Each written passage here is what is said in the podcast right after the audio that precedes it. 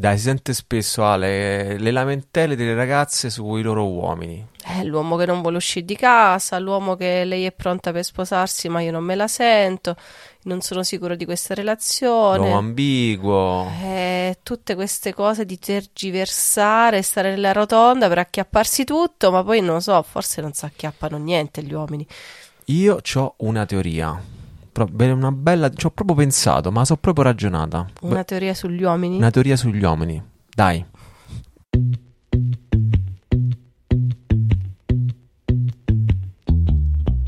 Vi ricordo che 5 pane e 2 pesci è completamente finanziato da un crowdfunding di provvidenza. È finanziato grazie a te. Per partecipare, link in descrizione.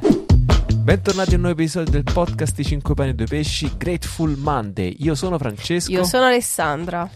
Una cosa bella, secondo me, di quello che facciamo qua in questo podcast e con tutto 5 pane e 2 pesci è questo: aiutarti a trovare la verità della tua vita, accompagnarti a riscoprire ciò che per te è più importante, aiutarti a scoprire veramente l'essenzialità della tua vita, ciò che conta per vivere una vita piena.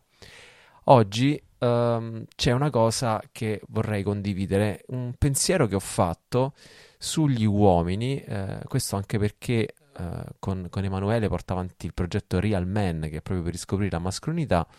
Quindi da una parte ascolto tanti uomini, dall'altra con 5 e 2 pesci soprattutto ascoltiamo tante ragazze eh, che eh, l'amore, l'affettività è il centro, il cuore del, del, della vita di un uomo, e, cioè un uomo inteso uomo e donna chiaramente, e, um, le lamentele vanno sempre nella stessa direzione, no? Sì, vanno nella direzione degli uomini che magari incontriamo tante ragazze che sono pronte, mature, e già a 26-27 anni lo vedi, insomma, che so, sono proprio pronte emotivamente. Si fanno le domande. Si fanno delle domande profonde, stanno avanti. Eh, però il loro problema è incontrare dei ragazzi così solidi perché la lamentela classica è ma lui non vuole uscire di casa, ma lui sì c'è un lavoro però è scontento, ma lui però vuole, non è indeciso fra lo sport, la carriera e quest'altra cosa, fare carriera nello sport fare quest'altra cosa. E, lo ma sport, io, la carriera o fare carriera nello sport? Fare carriera un, po', sport, un po' di tutto, un po' di tutto. E, ma io in realtà sono già 4 anni, 5 anni che siamo insieme, abbiamo quasi 30 anni, ho, cioè non ho altro da capire per me io mm, spos- sono pronta per sposarmi, per fare questo passo, ma lui è indeciso. Insomma, più o meno giriamo intorno questa, a questo. E questa è una fetta. Poi c'è tutta l'altra fetta invece delle relazioni ambigue. Ok, poi ci, vabbè, quello proprio è tutta una fascia diversa. No, no, però appunto, cioè, le, il pano, la zoologia, no? Spe, la maggior parte di queste relazioni... Stiamo so, generalizzando comunque Sì, sì, così. no, vabbè, si stiamo generalizzando, però da una parte abbiamo relazioni che vanno avanti ma non decollano spesso. Sì, cioè... un po' di indecisione, un po' che fretta c'è, non eh. me la sento, molto calma. Anche che male c'è per che tante cose. C'è. Dall'altra invece ci sono relazioni ambigue, cioè mm, non entrare proprio in relazione, cioè quella cosa che a livello proprio strasuperficiale per divertirsi. Tocco e fuggo. Tocco e fuggo. Per divertirsi. Sto insieme a te perché? Perché è divertente. Perché ci sto bene, c'è proprio l'immaturità totale, perché ci sto bene adesso, ma poi già se mi fai qualche domanda un po' più scomoda, già mo, cioè, non è che te devi allargare, vado avanti. Ciao. Quindi abbiamo questi due no? Due grossi insiemi, mm, generalizzando chiaramente, eccetera. Aspetta, c'è un altro insieme.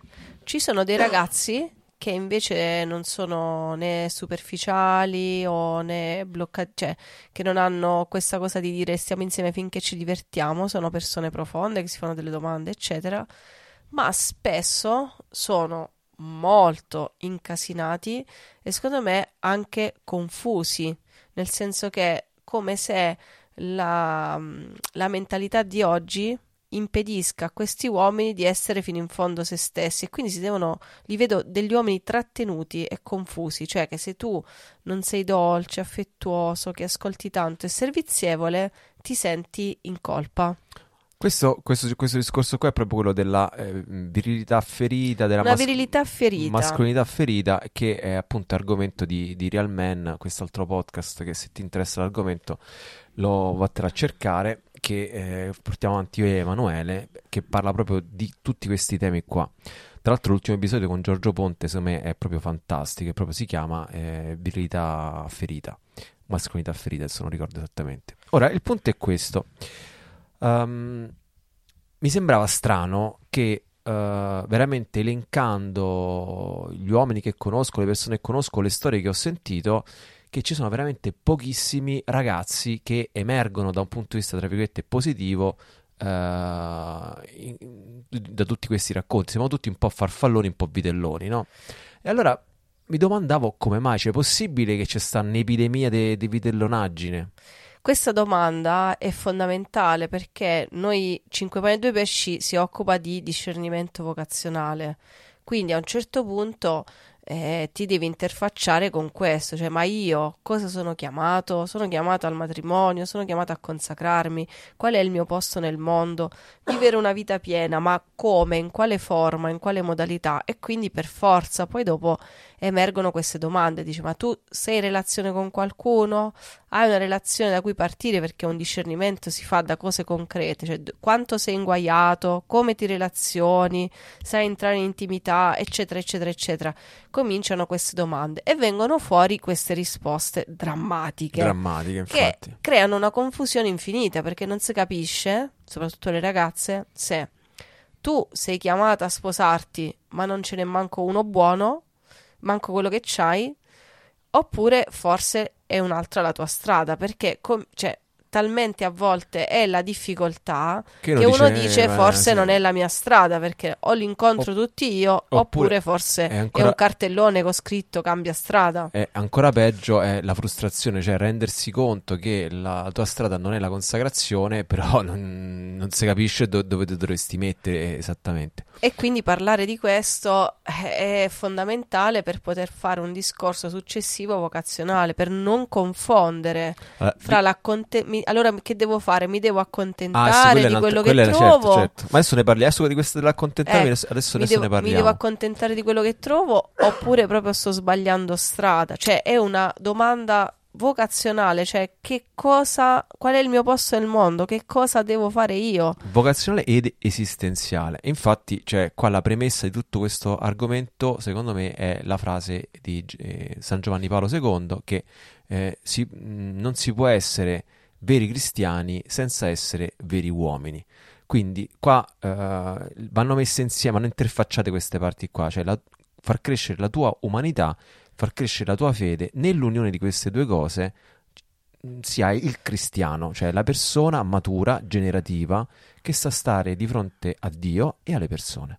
Non, non, crediamo, insomma, io non credo, non, proprio non, non mi è mai capitato, non esiste la persona che è spiritualmente elevatissima e poi però ha 40 anni e non riesce, non ha mai avuto una ragazza, non riesce a fidanzarsi, passa da una a un'altra senza entrare mai in relazione. Non è, non esiste. No, questo è un fake. Allora, voglio uh, condividere la mia teoria, che poi è una teoria work in progress, ne possiamo riparlare, eh, si potrà diciamo ampliare, però secondo me qua ci sono alcuni pilastri fondamentali per ragionare. Allora, la mia teoria trae ispirazione dagli Aristogatti. Avete visto gli Aristogatti? Eh, è un cartone del. Cos'è? Noi li abbiamo visti quante volte? So. Siamo arrivati a 1400. Sì, non lo so, guarda, ecco. cioè, l'abbiamo visto tante, tante, soprattutto in Chiara, tante lingue pure l'abbiamo visto. Chiara e Maria l'abbiamo visto un miliardo di volte. Gli Aristogatti, che è un, è un cartone, un'animazione di, di, Disney degli anni 50, se non sbaglio. 50? Eh, non lo so, eh, però... gli anni 50, sì, sì. Um, Ora, senza spoilerarvi tutto il racconto, tutta la storia, andatevela a vedere, è molto bella, anche abbastanza corto. E secondo me person- uno dei personaggi principali è Romeo, sto gattone romano che Ermeglio del Colosseo. C'è sta canzoncina troppo bella. Io sono Romeo, Ermeglio del Colosseo. Sì, a mio marito ovviamente gli piace un sacco. Eh, guarda, veramente. A me di più. È stupendo, è stupendo. E, e Romeo praticamente entra in scena, si vede che passeggia nei, nella, come si dice, non nella periferia, nelle campagne di Parigi che lui è romano e va in giro per il mondo, capito? Così. E a un certo punto È eh, un randaggio. è un randaggio, un, gatto un bel gattone randaggio e a un certo punto incontra eh, una donzella, una, una gatta eh, duchessa che eh, si trova insieme ai suoi tre cuccioli che sono stati rapiti, persa nella campagna parigina e deve tornare a Parigi. Eh, allora lui non si accorge subito che c'ha i cuccioli, vede soltanto la bella donzella. E duchessa è di un altro level, è è una duchessa veramente abituata a vivere in una bella casa parigina, accudita, insomma, come Da madame. da madame. Quindi veramente una gatta di un certo livello. Allora, secondo me, se voi guardate questa scena, è estremamente istruttiva perché arriva eh, Romeo, super coatto che cammina cantando, dandosi le ari, così. Se spizza a Duchessa, dice: Ammazza, che bella gattona! E fa tutto il galante, gli fa cadere dei petali di fiori sopra la testa. Lei è tutta, gli fa i complimenti sugli occhi, color smeraldo, e tutte queste cose qua inedito, tutta, tutta roba inedita qua di Romeo. fa, fa tutti questi complimenti, e... però non si rende conto che c'erano i gattini e quando vede che arrivano i gattini, oh ma veramente signor Romeo ci porterà a Parigi su un tappeto volante?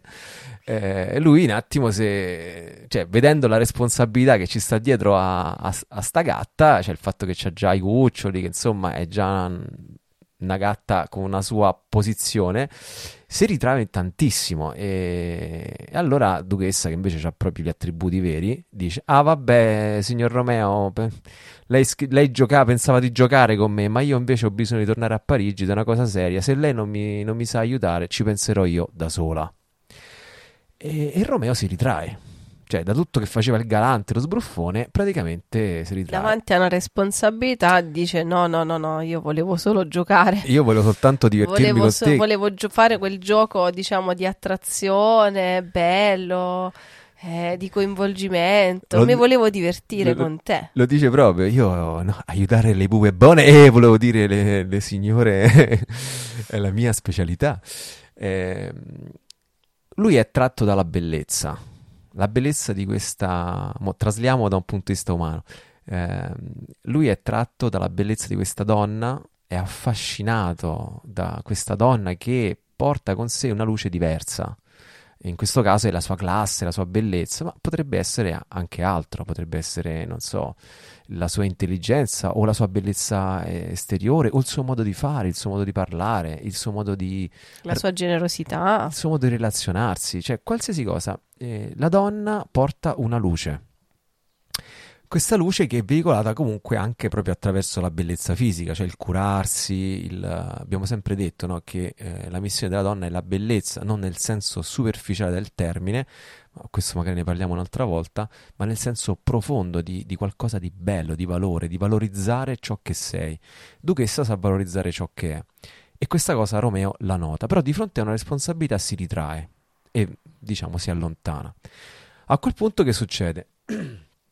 A quel punto però eh, Duchessa prende in mano la situazione e dice vabbè me la risolvo da solo, da sola, non c'è nessun problema. Ehm, ora è chiaro che Duchessa non è in grado di risolvere la situazione da sola perché si trova non si sa dove, eh, in mezzo alla, alla campagna di Parigi, non sa bene come muoversi e semplicemente si prende la responsabilità della situazione e si incammina, ma chiaramente eh, va di fronte a grandi difficoltà, no? Vedendo tutto questo, vedendo veramente gli attributi di questa donna, Romeo ha come un rimorso di coscienza e dice: Porca la miseria, ma questa veramente io la mando in mezzo alla campagna parigina da sola così con tre ragazzini? E quindi, di fronte a una situazione di necessità reale, a una situazione di pericolo, a un'emergenza, tira fuori quello che è. Cioè, comunque un uomo navigato, esperto, che ci sa fare, che sa fare, sa come funziona il mondo, e dice: No, no, no, ci penso io, adesso mettetevi qua che vi trovo un passaggio. E lui, facendo sbandare un camioncino del latte che passava, lo fa fermare e fa salire Duchessa e i gattini. I gattini partono con Duchessa lui rimane là, però subito ci sta una- uno, dice, un saltellamento della- del furgoncino e uno dei gattini cade e lui, eh, correndo, prende il gattino, salta sopra al furgone, eh, diciamo così, rischiando la vita e, a quel punto rimane con loro e li accompagna fino a Parigi prendendosi la responsabilità di questa situazione. Allora, questo qua, che lo so che sembra un racconto stupido, in realtà porta in sé degli, delle caratteristiche insomma, piuttosto generali del carattere dell'uomo, del, dell'uomo come vede il mondo, come vede se stesso e come vede anche le relazioni con la donna. Il primo punto di partenza è questo, cioè l'uomo tendenzialmente non sempre è una generalizzazione, non vi offendete, non pensate che è una stupida, però nella maggior parte dei casi l'uomo è un po' un vitellone. Cioè è uno che gli piace girare, sta con gli amici, divertirsi, guardare la partita, bere la birra insieme. Sta tranquillo. È semplice, no? Avete presente quella scena cla- classica proprio che vi sarà successa mille volte? Eh, Giuseppe, ma, ma che stai pensando? E lui ti risponde, a niente. No, non è possibile, non stai pensando. No, no, non sto pensando a niente. Allora, donne, se voi vedete un uomo che sta fissando il vuoto e voi gli chiedete a cosa stai pensando, lui ti risponde niente, lui sta pensando a niente. Cioè, gli uomini sono capaci di farlo. Esatto. Cioè, Noi donne no. Cioè, se l'uomo, veramente come Inside Out, questo è un altro cartone bellissimo, no? Cioè, mentre stanno a tavola che c'ho tutti i problemi familiari, l'uomo dentro la capoccia c'ha la partita di calcio. È, è così, cioè, sta in una modalità di riposo attivo, ecco, diciamo. È acceso, però sta in sleep, in qualche maniera. È fatto così, vogliamo criticarlo, sdegnatevi, non lo so, però è la verità. La maggior parte di noi, perché io mi metto subito in questa categoria qua, è così c'ha i suoi... è un po' così, è un po' un vitellone. Che succede però? Il vitellone però è attratto dalla bellezza, dalla bellezza di una donna, è molto attratto dalla bellezza di una donna. Ora, anche qui non siate superficiali, non pensate che la bellezza della donna è, si misura su quanto rimmel c'hai sopra, non so Quanto che... è gnocca. Non solo. La gnoccaggine sicuramente eh, aiuta, però innanzitutto la gnoccaggine è soggettiva e io conosco ragazzi che eh, preferiscono la donna non truccata. Per esempio, eh, faccio un esempio proprio... Vabbè, è un'eccezione, però No, esistono. no, esistono, esistono. Preferiscono la donna che, non so, ha un fare coraggioso, per esempio, intraprendente. Vengono affascinati dalla sua intraprendenza. Come tanti uomini che noi ci facciamo 10.000 problemi sul peso e invece tantissimi uomini gli piacciono le donne con le cosce grosse. È così, è la Eh. pura verità. Cioè, credeteci, Dici, non ma credete. come? No, no, Eh. proprio mi piacciono proprio le donne, quelle Eh, belle formose, burrose, burrose. burrose, cioè, Ma eh, belle formose con le cosce grosse. E noi tutta una vita a farci problemi sulle cosce. Invece agli uomini, eh, Eh. mo- moltissimi uomini piace. Quindi, eh, coscia burrosa uguale bellezza per una certa ca- eh, categoria di uomini. Eh, credici, non credici, non te posso fare niente. È così, guarda. Come a me non piacciono gli uomini molto palestrati. Vabbè, Per esempio, no, gli uomini tutti si vogliono pompare. Io quando vedo uno che è un po' più definito, a me proprio non- eh, non mi piace. quindi eh, l'uomo però è attratto dalla bellezza, da questa luce particolare, da questa... L'uomo e la donna sono estremamente diversi e nel vedere questa diversità l'uomo ci vede una bellezza ed è attratto e si avvicina come Romeo con Duchessa. Ora che succede però? Il tipo di relazione che, ripeto, non sempre stiamo generalizzando, ma è per capisse, di, rel- il tipo di relazione che cercherebbe un uomo di default, così, in normalità, senza pensarci troppo, è una relazione comunque di divertimento, di semplicità, non, non cerca qualcosa di profondo. Cioè, quindi il trombamico, trombamico mi vuoi dire che è l'uomo basic? L'uomo basic è il trombo amico, proprio... è venuto fuori nel 2000 nel suo stato naturale e, e- in maniera eclatante, cioè c'ha una definizione. Però è proprio basic, ma Cioè, c'è sempre stato, ma adesso è stato ufficializzato come trombamico. Ma se tu leggi il libro di Samuele della Bibbia, no Topolino, cioè eh, Davide aveva N donne, si è portato a letto la moglie di Uria, cioè ne ha fatte X, voglio dire. Quello non è trombamicaggine pure quella? No, vabbè, sembra che semplicemente gli piacciono tanto le donne. Sì, ho capito, ma è sempre trombamicaggine uguale, cioè... Dici che nella Bibbia già si parla di trombamici? Eh, un pochetto sì, eh. Ah. Sì, sì, sì, un pochetto sì. Quindi l'uomo è sempre e nasce come un trombamico. E nasce un po' così, sì. eh, Dio, che que- rivelazione. quella sì è un po' la sua. Il suo livello fondamentale è un po' quello. Ora, la cosa interessante è che di fronte a questa realtà una donna, e sono sicuro che molte donne all'ascolto si stanno scandalizzando. Vabbè, è come scandalizzarsi. Vabbè, adesso non faccio un esempio che forse è troppo terra-terra. Comunque, non c'è da scandalizzarsi, è la verità delle cose. Cioè, la, la realtà delle cose, in fondo, è proprio questa. E quindi a quel punto che succede? Questa è la cosa interessante.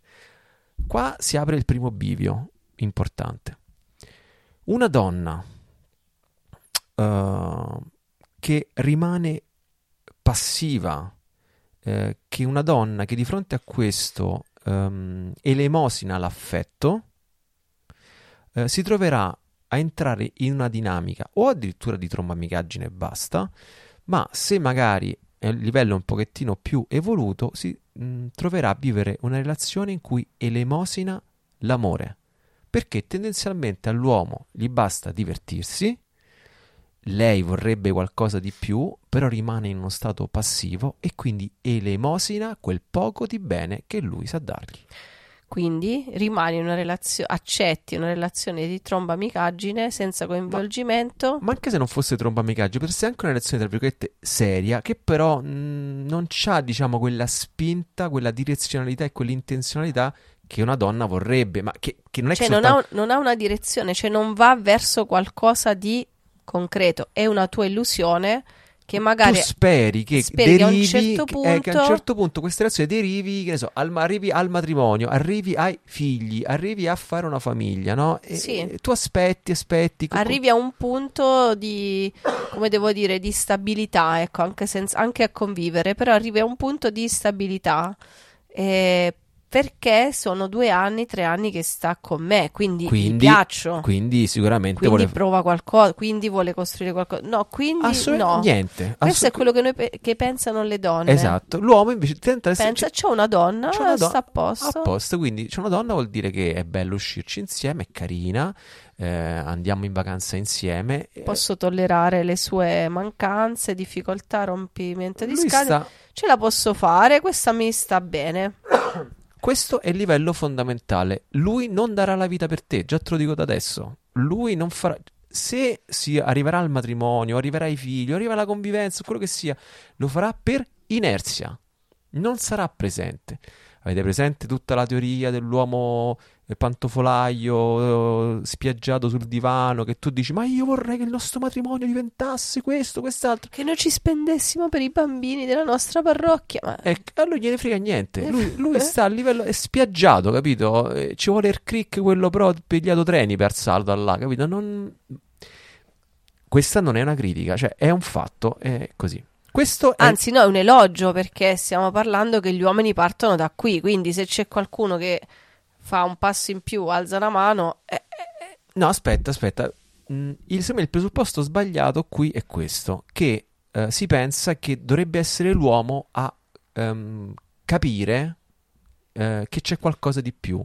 Ci dovrebbe essere l'uomo che coglie un aspetto più profondo. che si rende conto. che si renda conto di qualche cosa. Non Ora, c'è speranza, ve lo dico io che sono sposato da allora ci sono uomini che lo intuiscono in maniera più consapevole e prima, altri non lo capiscono. Eh, Altri ci vuole tanti anni, magari lo capiscono col passare degli anni. mh, di- ci sono varie cose, però, Altri con delle legnate di alcune ragazze che, che magari per questo si sono perse. però tendenzialmente l'uomo sta là. Che so, quindi se tu rimani in relazione, entri in relazione con passività, elemosinando la relazione perché ne ho trovato uno decente, fammotene buono, Tanto sono tutti uguali, è inutile che vada avanti. ti ritroverai così, aspettando che la palla che è cascata nel mare, le onde te lo riportano alla spiaggia. Eh, può essere, non è detto, può essere pure che lo porta a largo il pallone. Quante volte è successo? Non lo so, io ho visto mille volte palloni che eh, sparivano all'orizzonte.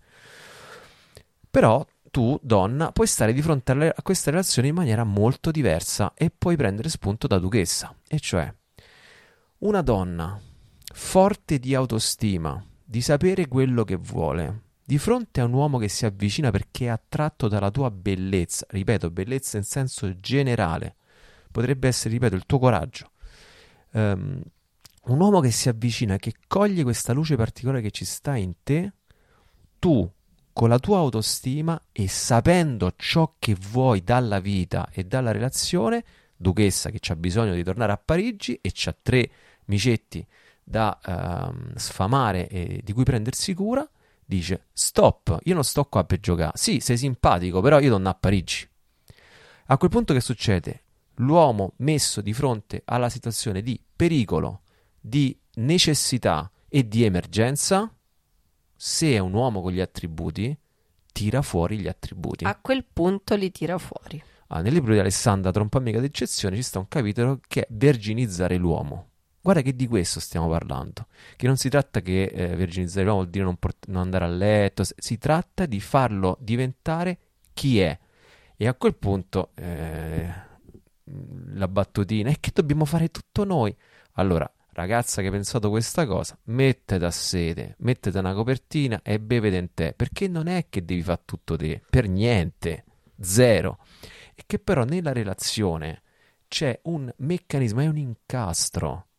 E ciò che funziona nella vita è proprio questo, che l'uomo a livello base non la sente questa spinta forte che magari senti tu, donna. È un fatto, fine. È così, non, non Così- c'è niente da fare. Così come la donna fa difficoltà, almeno io, eh, dopo magari arriva prima a delle intuizioni, ma poi alla realizzazione concreta, avere il coraggio vero di mettersi in discussione, di rischiarsi la vita, dopo quando si trova a quel punto, una donna è protettiva. No, ma questa cosa è rischiosa, aspetta un attimo. Adesso ci arriviamo, ascolta. Con Emanuele, ehm, su Real Man, parliamo sempre di que- Aspetta, così che, che è l'uomo che invece lancia e dà la direzione, cioè è un... Ma- aspetta, eh, arriviamo subito su questa cosa qua perché è proprio, è proprio chiara. Cioè, con, con, ehm, con Emanuele in Real Man parliamo spesso di questa cosa qua, che l'uomo ha queste caratteristiche, le tre P le chiama Emanuele, che sono proteggere, provvedere, procreare.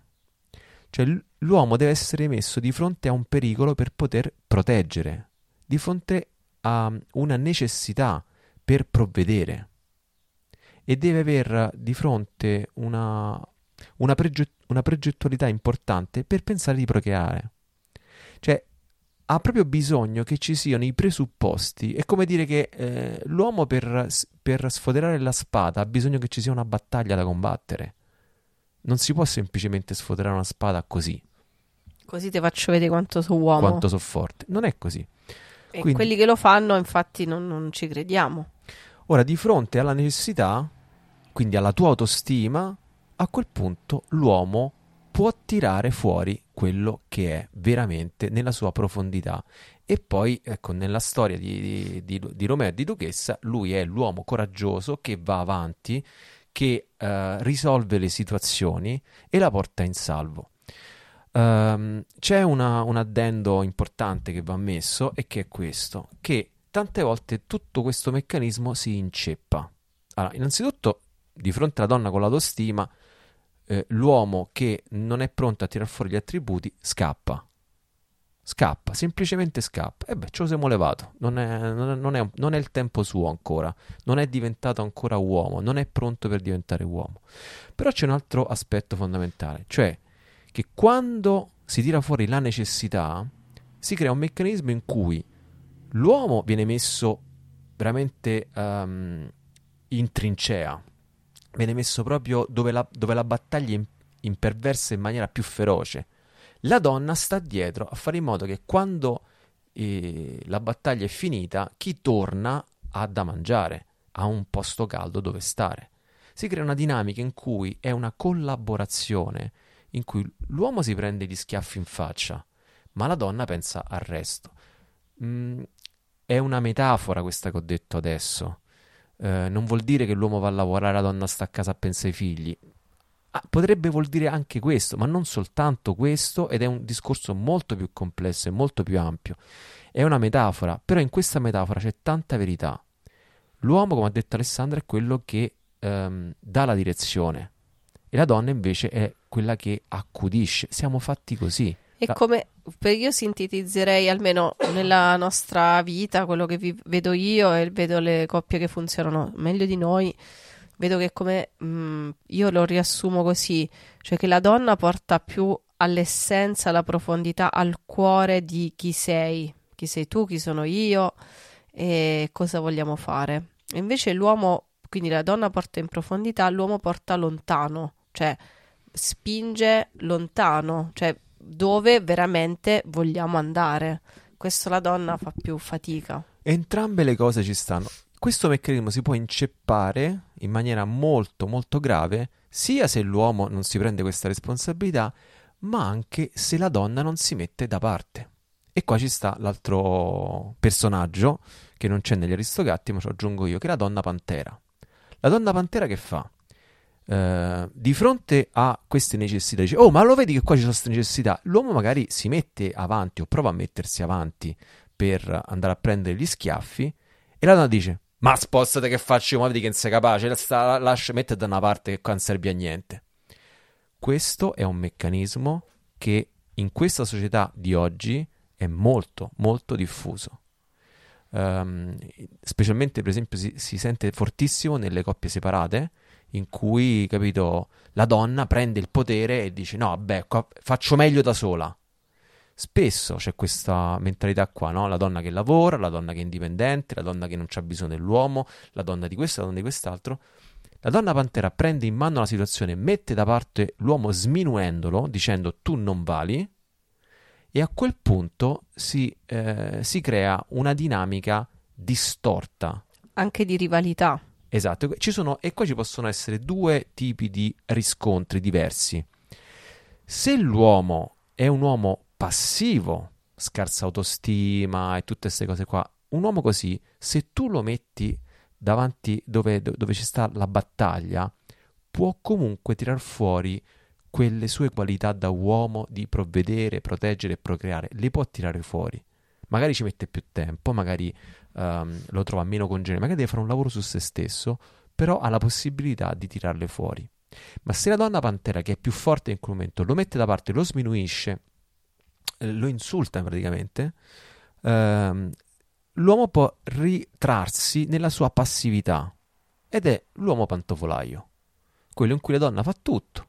L'uomo fa quelle quattro cose che deve fare, se va a lavorare torna e finisce lì, eh, non si imbarca in nessun progetto con la moglie, non si imbarca in nessun progetto con la famiglia ed è mm, così denigrato all'interno della famiglia che lui è il quarto figlio. Cioè dice: Ah, sì, io, tu c'hai tre figli, no, io ce n'ho quattro, ecco là, vedi, sta là parcheggiato sul divano. Succede spesso anche un'altra cosa nelle relazioni in cui magari la donna sta, sta più avanti e, e, fra virgolette, chiede di andare più in profondità chiede mm, di vivere la vita in maniera più di andarsene via di casa, che ne so, di fare dei passi concreti che vanno più in profondità nella relazione, sia personale che di coppia. E diventa che eh, io l'ho fatto per te, sto facendo tutte queste cose per te, eh, mi chiedi troppo, anche tu devi venire verso di me, eccetera. Come se tutto questo fosse una richiesta della donna.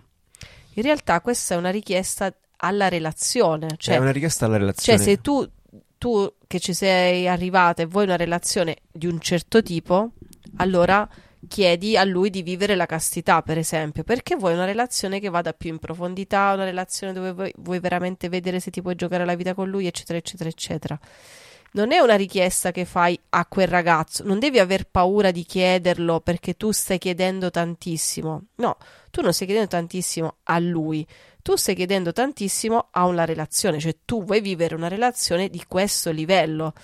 Quindi le lamentele non posso chiederli troppo, oppure già li ho chiesto tanto sono da una, un ripensare, da, da rivedere, ecco, perché sì. è stai chiedendo a lui di venire al centro commerciale a rompersi le scatole, questo è chiedere tanto, o stai chiedendo... Quello è chiedere tantissimo. Oppure tu stai chiedendo alla relazione un livello diverso da quello che il tuo ragazzo immaginava. Questo non stai chiedendo a lui, stai dicendo io voglio una relazione di questo livello.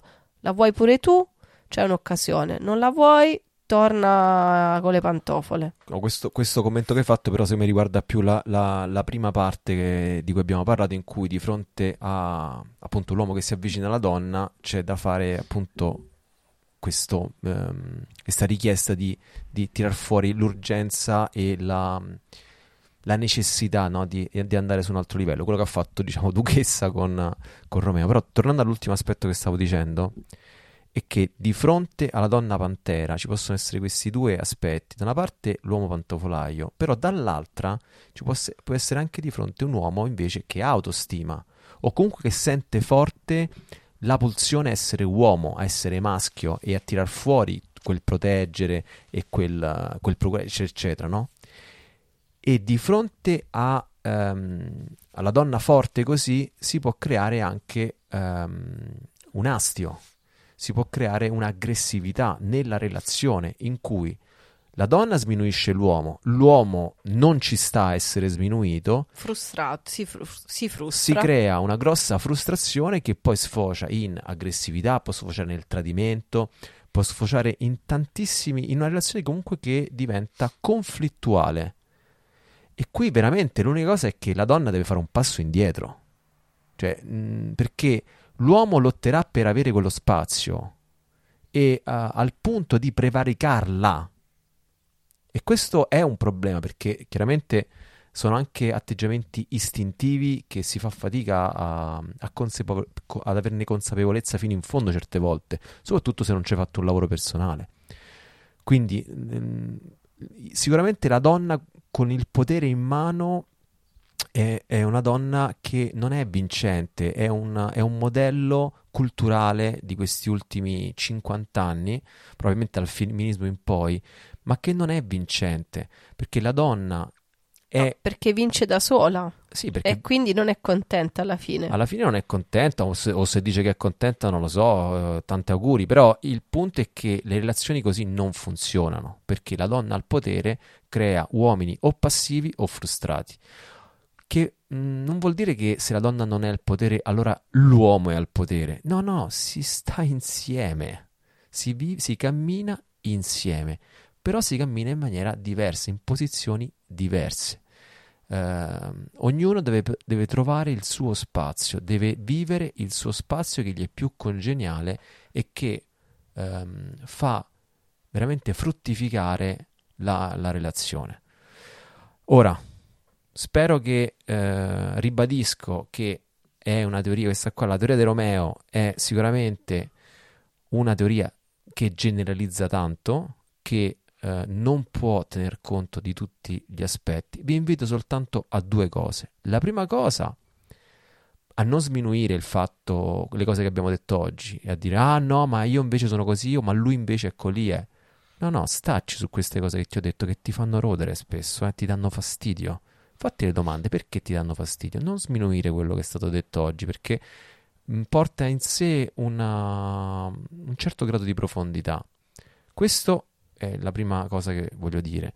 La seconda cosa che voglio dire è non scambiate questo discorso con mm, il, il, pretesto per qualche tipo di posta del cuore. Io e Alessandra non possiamo farvi eh, da consulenti, ma perché non è il nostro ruolo e non è questo lo spazio.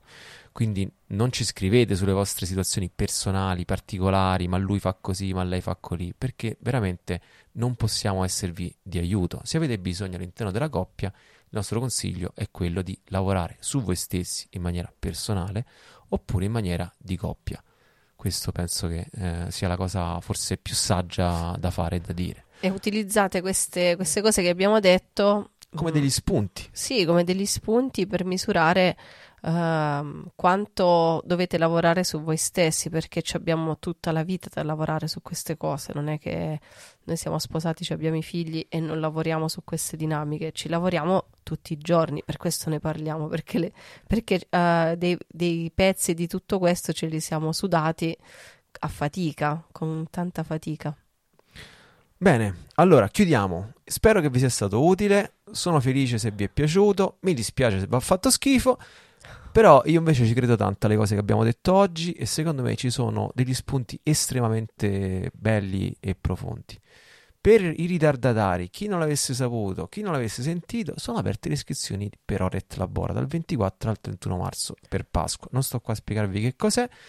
Lo potete andare a vedere, mm, ci sta il link per iscriversi su 5p2p.it, è un'esperienza aperta per i ragazzi da 18 ai 35 anni. Quando dico 35 anni stiamo già fuori con l'accuso perché la media è 23-24 anni. Bene. Vi salutiamo a lunedì prossimo. Buon Grateful Monday. Ciao. Ciao.